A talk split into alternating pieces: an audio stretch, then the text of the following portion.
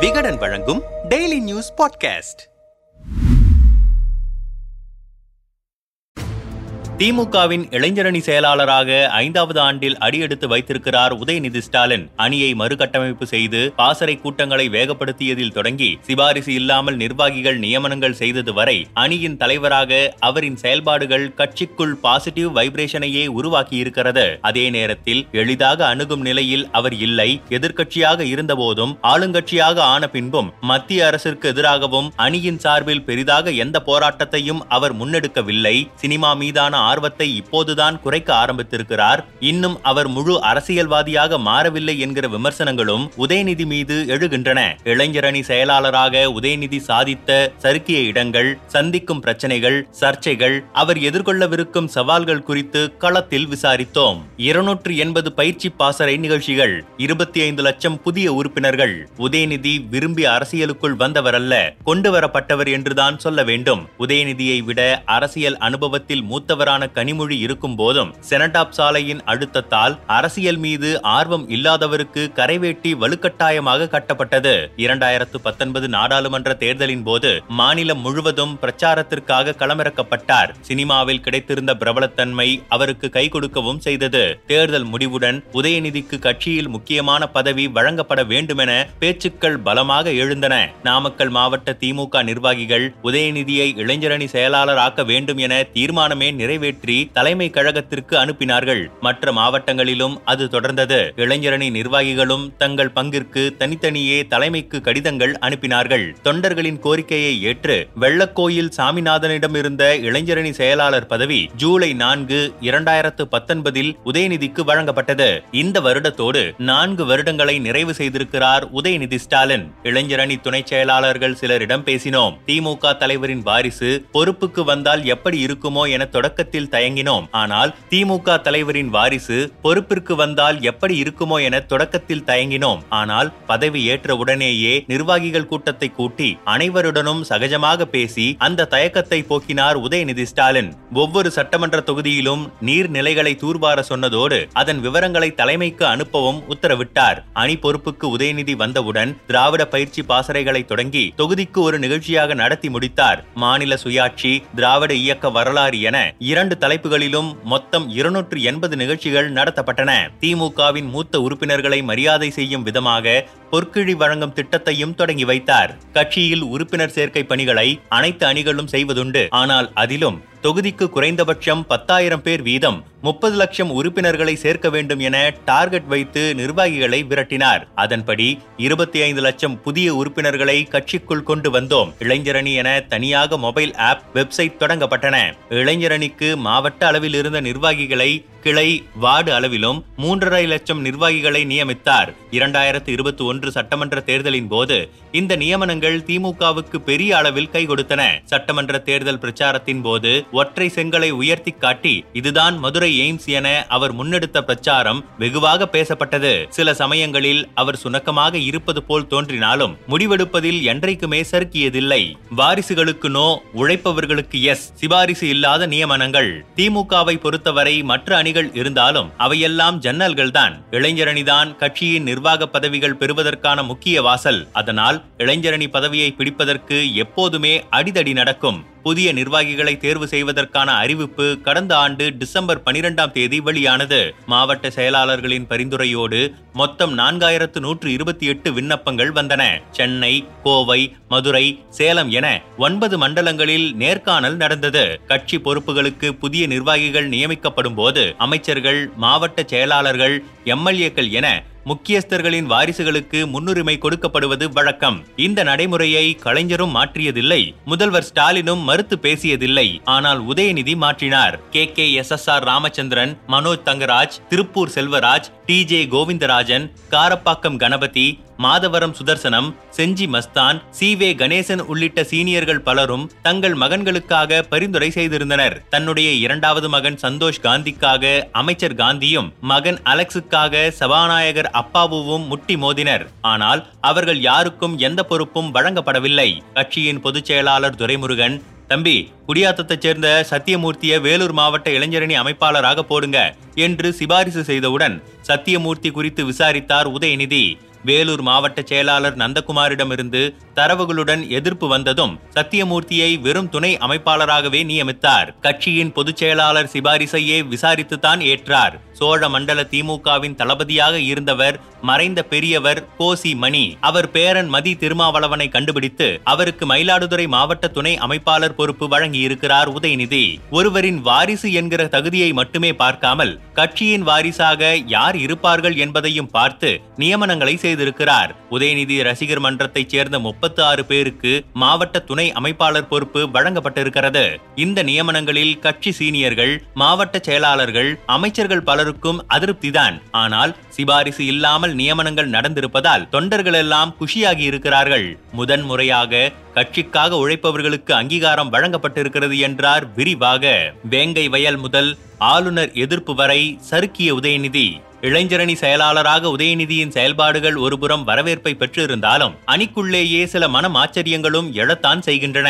தேவையற்ற சர்ச்சைகளை எழுப்பி கிடைத்த வாய்ப்புகளையும் பயன்படுத்திக் கொள்ளாமல் தவற விட்டுவிட்டார் என்கிற முணுமுணுப்பும் அறிவாலயத்தில் பலமாக கேட்கிறது. நம்மிடம் பேசிய திமுகவின் இரண்டாம் கட்ட தலைவர்கள் சிலர் பேருந்து கட்டண உயர்வுக்கு எதிராக அதிமுக அரசை கண்டித்து ஜனவரி இரண்டாயிரத்து பதினெட்டில் தாம்பரத்தில் நடந்த போராட்டத்தில்தான் முதன் முதலாக திமுக கொடியுடன் பங்கேற்றார் உதயநிதி. இளைஞரணி செயலாளராக அவர் பொறுப்பேற்ற போது குடியுரிமை திருத்தச் சட்டம் பேசுபொருளாக இருந்தது. டிசம்பர் இரண்டாயிரத்து பத்தொன்பதில் குடியுரிமை திருத்தச் சட்ட நகலை எரித்து போராட்டத்தில் ஈடுபட்டார். அதன் பிறகு கொரோனா வந்துவிட்டது கிட்டத்தட்ட ஆறு மாதங்கள் கட்டுப்பாடுகளிலேயே கழிந்தன.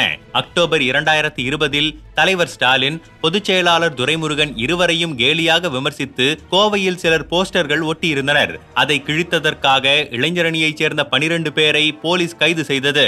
கைது நடவடிக்கையை கண்டித்து கோவைக்கே சென்று போராட்டம் நடத்தினார் உதயநிதி ஸ்டாலின். இப்படி திமுக ஆட்சிக்கு வருவதற்கு முன்னால் இருந்த உதயநிதியை ஆட்சி அமைந்த பிறகு பார்க்கவே முடியவில்லை. கடந்த ஏப்ரல் பனிரெண்டாம் தேதி ஆளுநரை கண்டித்து மதச்சார்பற்ற கூட்டணி கட்சி தலைவர்கள் பங்கேற்ற கண்டன பொதுக்கூட்டம் சைதாப்பேட்டையில் நடந்தது. முதல்வர் வராத நிலையில் அமைச்சர் உதயநிதி பங்கேற்பார் என பலத்த எதிர்பார்ப்பு எழுந்தது. அதற்கேற்ப மேடையில் வைக்கப்பட்டிருந்த பேனரில் உதயநிதியின் படத்தை பெரிதாக போட்டிருந்தார்கள். ஆனால் அவ்வளவு முக்கியத்துவம் வாய்ந்த கூட்டத்தை புறக்கணித்துவிட்டு தன் சினிமா நண்பர்களுடன் ஐபிஎல் கிரிக்கெட் போட்டியை ரசிக்க போய்விட்டார் உதயநிதி. திமுக சார்பில் கட்சியின் துணை பொதுச் செயலாளரும் தூத்துக்குடி எம்பியுமான கனிமொழிதான் பங்கேற்றார். உதயநிதியின் செயல் அப்போது விமர்சனத்துக்குள்ளானது ஓர் இளைஞரணி செயலாளராக திமுக அமைச்சராக அந்த இடத்தில் அவர் சறுக்கிவிட்டார். புதுக்கோட்டை மாவட்டம் வேங்கை வயல் கிராமத்தில் குடிநீர் மேல் தேக்க தொட்டியில் மலத்தை கலந்த விவகாரம் நாடு முழுவதும் பலத்த அதிர்வலைகளை கிளப்பியது. பாதிக்கப்பட்ட பட்டியலின மக்களை ஓர் அமைச்சர் கூட இதுவரை சந்தித்து ஆறுதல் சொல்லாதது திமுகவுக்குள்ளேயே வருத்தத்தை உண்டாக்கி இருக்கிறது மாவட்டத்திற்கு சென்ற உதயநிதி ஒரு முறை கூட வேங்கை வயல் பக்கம் செல்லவில்லை. கடந்த ஜூன் பதினேழாம் தேதி ஜல்லிக்கட்டு வழக்கில் வென்றதற்காக நடந்த பாராட்டு விழாவில் பங்கேற்க புதுக்கோட்டைக்கு வந்திருந்தார் உதயநிதி. விழா நடந்த இடத்திலிருந்து பதினைந்து நிமிட பயண தூரத்தில் தான் வேங்கை வயல் இருக்கிறது. அவர் நினைத்திருந்தால் வேங்கை வயலில் பாதிக்கப்பட்ட மக்களை நேரில் சந்தித்து ஆறுதல் சொல்லி இருக்கலாம். அவர்களின் குறைகளை கேட்டிருக்கலாம். அப்படி செய்திருந்தால் அந்த மக்களோடு திமுக தோல் நிற்கிறது என்கிற உணர்வு ஏற்பட்டிருக்கும். நாடு முழுவதும் பேசுபொருளாகி இருக்கும் ஆனால் செய்யவில்லை. சமூக நீதி உணர்வுடன் செல்வது இருக்கட்டும். அரசியலுக்காக கூட அதை செய்யாமல் தவிர்த்து விட்டார் உதயநிதி. நாட் ரீச்சபிள் மோட் கனிமொழியுடன் மோதல். தவிர எளிதில் அணுகக்கூடியவராகவும் அவர் எப்போதுமே இருப்பதில்லை. இரண்டாயிரத்தி இருபத்தி ஒன்றில் ஆட்சி அமைந்த பிறகு கட்சி நிர்வாகிகள் தொண்டர்களிடமிருந்து மொத்தமாக விலகி நாட் ரீச்சபிள் மோடிற்கு போய்விட்டார். முதல்வர் ஸ்டாலினுக்கு பிறகு உதயநிதிதான் கட்சியை வழிநடத்த போகிறார் என்பது உறுதியாகிவிட்டது. அவரை துணை முதல்வர் ஆக்குவதற்குண்டான வேலைகளிலும் மேலிட குடும்பம் தீவிரமாகி இருக்கிறது ஆனால் அவ்வளவு பெரிய நாற்காலியில் உட்காருவதற்கான பொறுப்புணர்ச்சியை இன்னும் உதயநிதி வளர்த்து கொள்ளவில்லை. அறிவாலயத்திற்கு அவ்வப்போது வந்து சென்றாலும் தலைவர் ஸ்டாலினும் இப்போதெல்லாம் தொண்டர்களிடம் மனக்குறைகளை கேட்பதில்லை. உதயநிதியும் வருவதில்லை என்றால் கட்சிக்காரர்கள் யாரிடம்தான் மனக்குறைகளை பிரச்சனைகளை சொல்வது? கட்சியில் மகளிர் அணி என்று ஓர் அணி இருக்கும் நிலையில் இளைஞரணிக்குள் இளம் பெண்களை கொண்டு வரும் முயற்சியை எடுத்தார் உதயநிதி. அப்போது மகளிரணி செயலாளராக இருந்த கனிமொழியிடமிருந்து பலத்த எதிர்ப்பு கிளம்பியதோடு இளம் பெண்களை மகளிர் அணியில் இணைக்க சொல்லி உத்தரவிட்டிருக்கிறார் தலைவர். அதற்கேற்ப நமது பணிகளை செய்ய வேண்டும் என நாசுக்காக ட்விட்டர் பதிவும் செய்தார். முதல்வரிடமிருந்து கண்டிப்பு வார்த்தைகள் வர தன் விபரீத முயற்சியை கைவிட்டார் உதயநிதி. கோவையில் மகளிரணி மற்றும் மற்றும் மகளிர் தொண்டரணி அமைப்பாளர் துணை அமைப்பாளர் பதவிகளுக்கான நேர்காணல் நடந்தபோது கனிமொழியின் படமோ பெயரோ நோட்டீஸில் இடம்பெறவில்லை. ஆனால் உதயநிதியின் பெயர் படம் இடம்பெற்றிருந்தன. இந்த பஞ்சாயத்து தலைமை வரை போன பிறகுதான் கனிமொழியின் படமும் பெயரும் புதிதாக அதில் இடம்பெற்றன.